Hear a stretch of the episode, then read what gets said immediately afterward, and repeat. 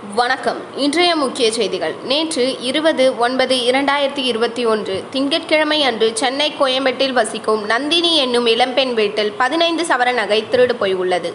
இவரின் சொந்த ஊர் பாண்டிச்சேரி ஆகும் தனது முதுகலை படிப்பிற்காக சென்னையில் தங்கியுள்ளார். சனி மற்றும் ஞாயிறு விடுமுறையை தன் பெற்றோர்களுடன் பாண்டிச்சேரியில் கழித்துவிட்டு தனது வீட்டிற்கு திரும்பிய பொழுது வீட்டின் கதவில் இருந்த பூட்டை உடைத்திருப்பதைக் கண்டு அதிர்ச்சியாகியுள்ளார்.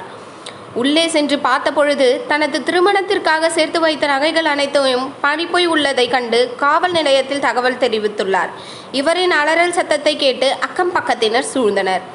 இதனைத் தொடர்ந்து கோயம்பேடு காவல் நிலையத்தில் பணிபுரியும் போலீசார்கள் சம்பவ இடத்திற்கு சென்று வழக்கு பதிவு செய்து விசாரித்து வருகின்றனர்.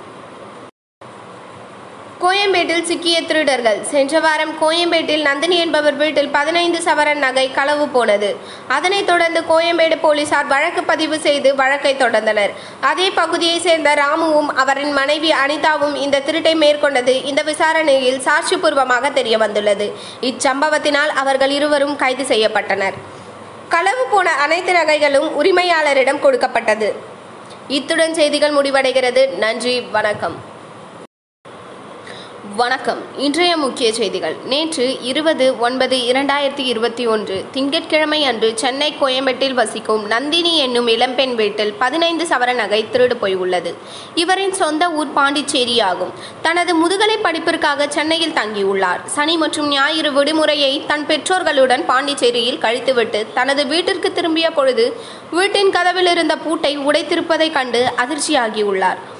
உள்ளே சென்று பார்த்தபொழுது தனது திருமணத்திற்காக சேர்த்து வைத்த நகைகள் அனைத்தையும் பறிப்போய் உள்ளதை கண்டு காவல் நிலையத்தில் தகவல் தெரிவித்துள்ளார்.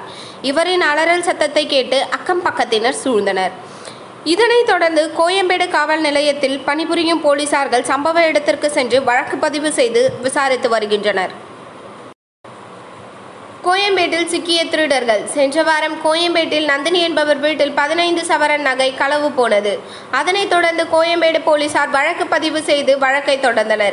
அதே பகுதியைச் சேர்ந்த ராமுவும் அவரின் மனைவி அனிதாவும் இந்த திருட்டை மேற்கொண்டது இந்த விசாரணையில் சாட்சிபூர்வமாக தெரிய வந்துள்ளது இச்சம்பவத்தினால் அவர்கள் இருவரும் கைது செய்யப்பட்டனர். களவு போன அனைத்து நகைகளும் உரிமையாளரிடம் கொடுக்கப்பட்டது. இத்துடன் செய்திகள் முடிவடைகிறது. நன்றி. வணக்கம்.